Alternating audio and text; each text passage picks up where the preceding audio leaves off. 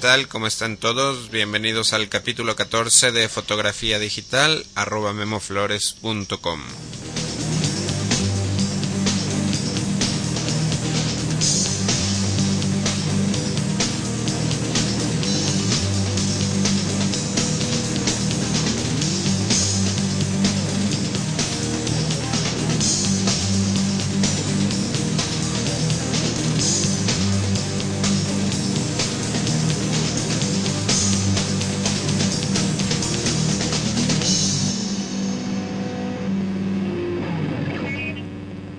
Bueno, pues nuevamente los saludo en este capítulo 14. Eh, buenas tardes tengan todos ustedes, amigos y amigas. Yo creo que más amigos que amigas. eh, no tenemos mucha participación. De hecho, no tenemos a ninguna mujer registrada hasta el momento. Eh, pero bueno, un saludo a todos los que nos escuchan en España sobre todo. Creo que es donde más más este descargas tiene este podcast.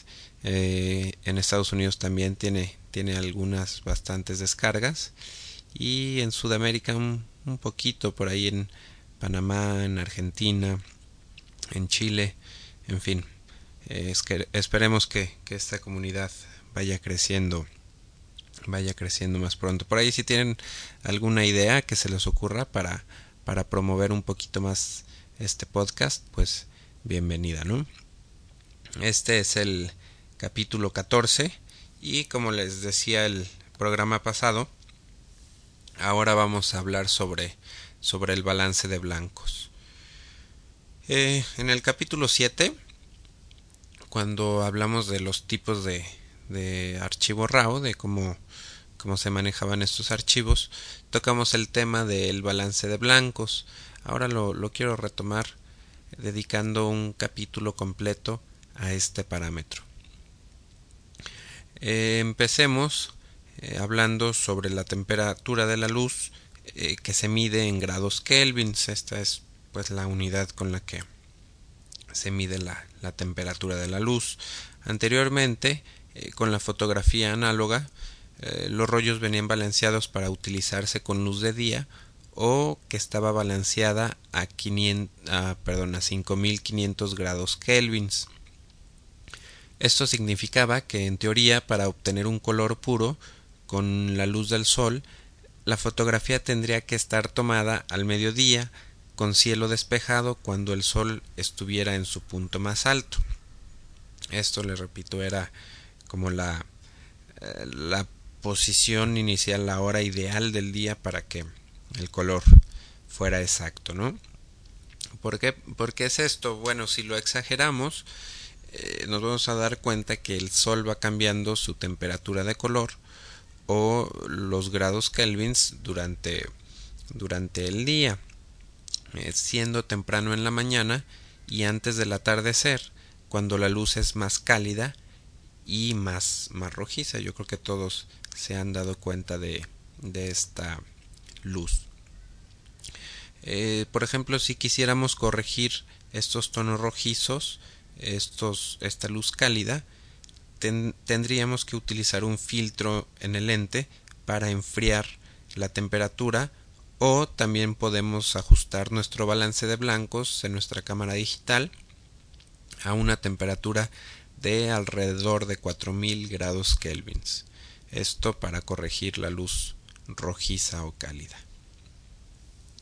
Eh, las bueno los balances eh, predeterminados los valores predeterminados eh, para balance de blancos más comunes es bueno el, el de luz de día que, que, en la cámara lo, bueno la temperatura de la luz del día es de 5000 de 5500 grados kelvins eh, para un día nublado la temperatura es de 6500 grados kelvins aproximadamente. Para la sombra es de 7500 kelvins. Para luz de tuxteno es de alrededor de 3000 kelvins. Para la luz fosforescente, por ejemplo la luz de, de los supermercados que se le llama luz fosforescente, es alrededor de 3800 grados kelvins. Estos parámetros van acompañados del tinte eh, que complementa el ajuste de color hacia verdes y magentas. El balance de blancos eh, lo único que hace, me refiero a pocos grados kelvins, eh, si trabajamos por ejemplo alrededor de 2000 grados kelvins, la fotografía se va a hacer azulosa, siendo en, no sé, eh, 1000, 2000 grados kelvins sumamente azul y por el contrario si nos vamos a 8, 9, 10 mil grados kelvins eh, la fotografía, la temperatura, los tonos se hacen muy naranjas o color ámbar. Eh, les decía que les decía que el, el tinte eh, nos ayuda a compensar si necesitamos otro corregir más los tonos nos, nos ayuda a compensarlos y corregirlos con colores verdes y magentas. Eh, por ejemplo, para, para, corregir la luz fosforescente eh, tenemos que utilizar 3800 grados kelvins y un tinte de más 20 aproximadamente, o sea, hacerlo eh, naranjita un poquito el, el, tinte para contrarrestar lo verdoso que es esta luz fosforescente. Pero en fin, eh, las cámaras de SLR hacen estos ajustes automáticamente. Solo tenemos que seleccionar el balance de blancos adecuado eh, en una con pequeños dibujos eh, que vienen indicados en, las cámaras. tenemos que escoger el, solecito, un pequeño sol, para tomar fotos en luz de día. escogemos las nubes para días nublados escogemos por ahí una, una casita que viene para cuando vayamos a tomar fotos en la sombra. Hay un foquito eh, redondo eso es para cuando vayamos a trabajar con luz de tuxteno. Y hay una lámpara alargada eh, para cuando vayamos a tomar fotos con luz fosforescente como les digo en, en supermercados o en o muchas veces en estadios en fin los dibujos o gráficas con las que se selecciona el balance de blancos pues pueden cambiar en las diferentes marcas de cámara, pero básicamente pues significan lo mismo. Eh, algunas cámaras eh, nos dan la, la opción de utilizar un balance de blancos personalizado o custom white balance. Esto es sumamente útil ya que en ciertas ocasiones ninguno de los parámetros de ajuste de blanco predeterminados eh, son la mejor opción. Entonces, eh, cuando tenemos este caso, bueno, pues hay que utilizar el balance de blancos personalizado. Eh, ¿Cómo lo hacemos? Bueno, antes que nada necesitamos configurarlo. Para configurar un balance de blancos personalizado hay que tomar una fotografía, obviamente antes de que que empecemos con nuestras fotos. Para configurarlo, tomamos una fotografía de una hoja blanca de papel eh, bajo las condiciones de luz en donde vayamos a tomar eh, nuestras fotografías. La, ay, perdón. Eh, la ponemos, no sé, por ejemplo, em, no sé, si estamos en un parque, si nuestras fotos van a ser en un parque, bueno, pues sacamos una hojita eh, de papel blanca, la ponemos en, no sé, cerca del lugar donde vayamos a tomar nuestras fotos, hacemos un acercamiento y tomamos la foto de esta hoja de papel. Después hay que seleccionar en nuestra cámara de que vamos a utilizar, le vamos a decir a la cámara que vamos a utilizar un balance de blancos personalizado. Y bueno aquí ya también cambia eh, es diferente en, las cámaras por ejemplo algunas Canon. Eh, en cuanto seleccionamos esta opción de balance de blancos personalizada nos pregunta eh, que, qué imagen queremos utilizar para guía. En este caso se van a la, a la foto de la hojita de papel blanca seleccionan la foto y listo.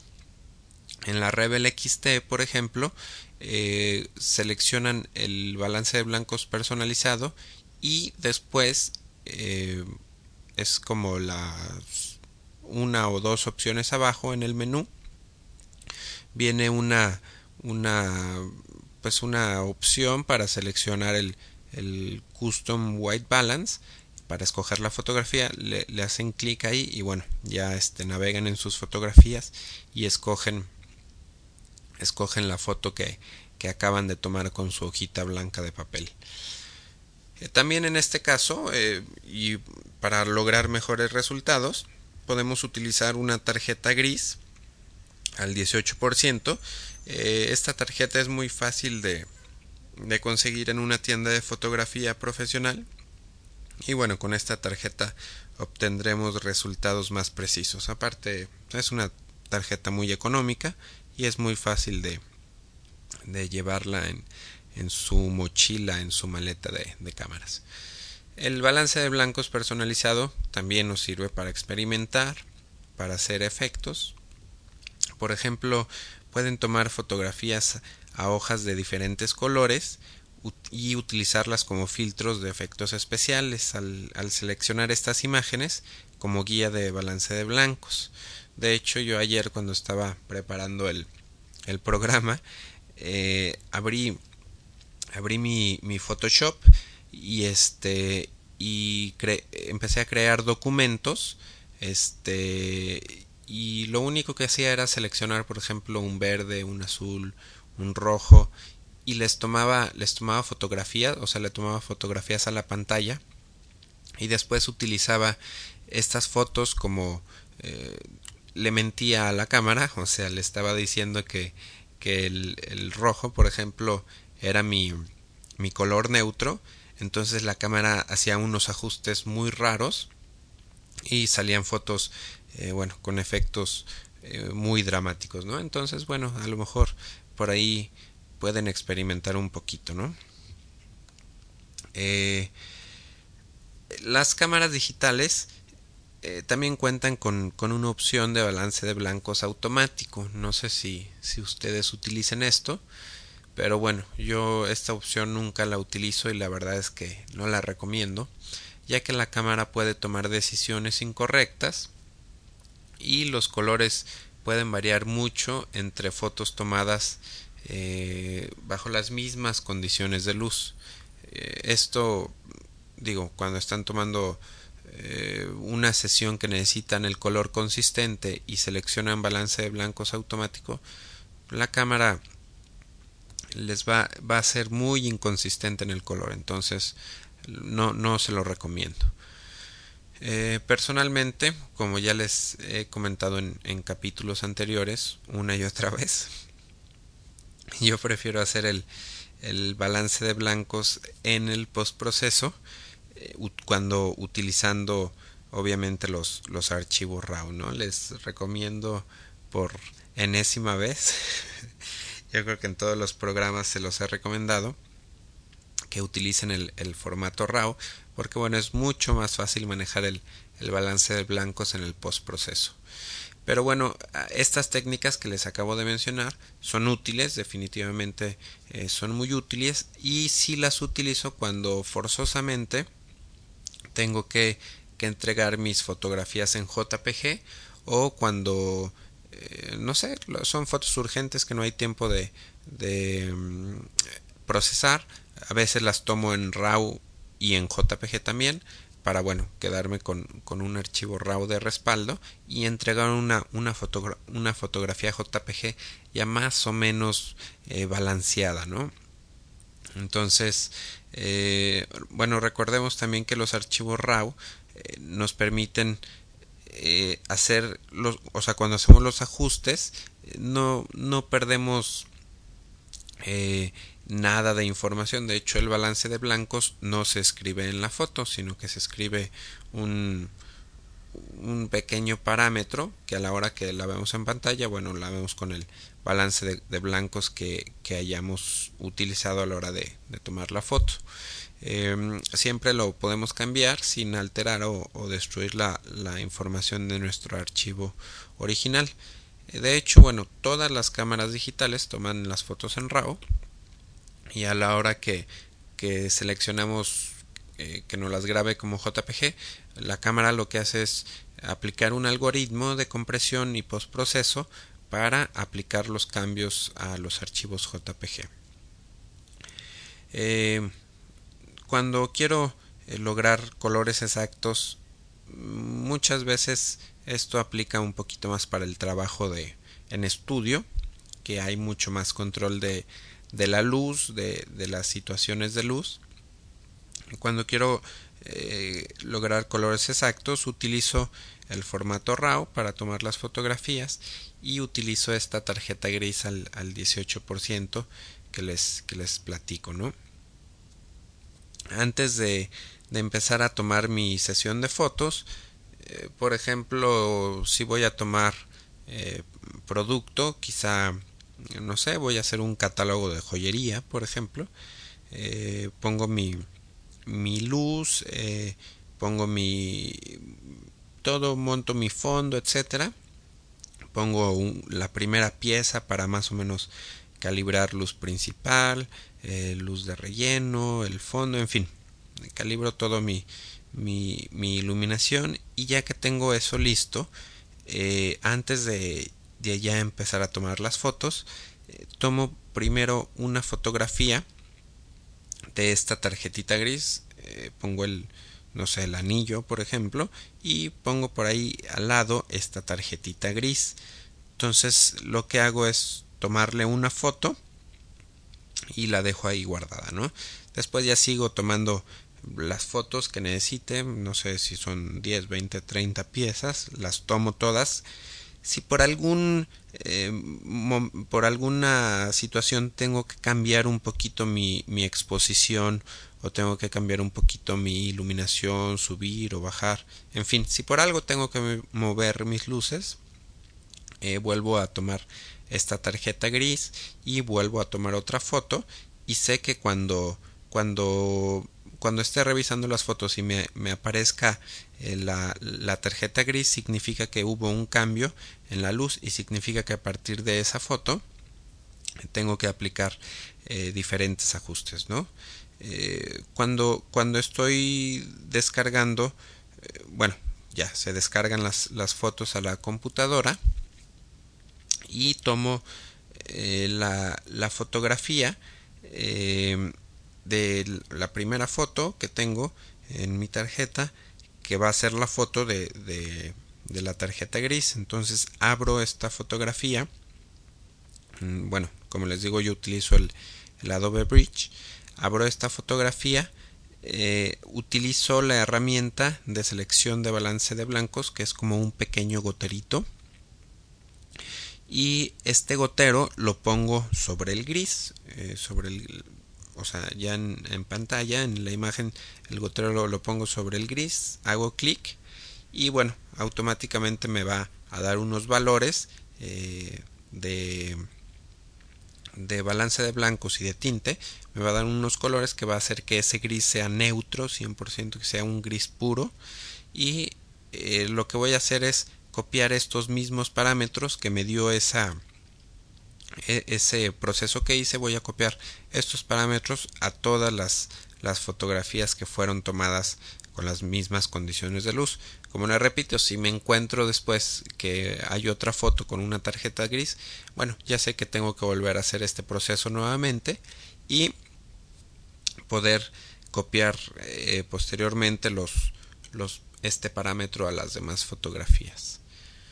Entonces, entonces, este, bueno, pues simplemente con esto se logra eh, que, los colores pues sean muy consistentes y que queden eh, muy próximos a, los colores reales. Esto, eh, como les digo, lo trabajo en estudio, en, pero en exteriores pues también se puede también se puede trabajar siempre que, que vayan a tomar su, su primera foto pues hagan una un, un ajuste en, en, balance de blancos en caso que, que estén trabajando con, con, archivos JPG. Entonces, pues esto fue, fue todo el capítulo de hoy. Los, los invito a que me, me escriban. Este ha estado muy, muy tranquilo el foro. Estuvo muy, muy tranquilo esta semana. No sé, no sé qué les pasó. Si ya no, si ya no les gusta el, el programa, en fin, no, no, no hubo mucha participación, espero que, que me sigan escuchando, espero que sigan participando. Este eh, en el foro que es memoflores.com diagonal foro. Eh, también me pueden escribir a mi correo que es info memoflores.com. Eh, ya saben si tienen por ahí alguna, se les ocurre alguna manera de promover este podcast para que vaya creciendo esta comunidad, eh, pues me, me escriben a mi correo, ¿no? Entonces yo me despido, soy Guillermo Flores y nos vemos la próxima. Gracias, bye.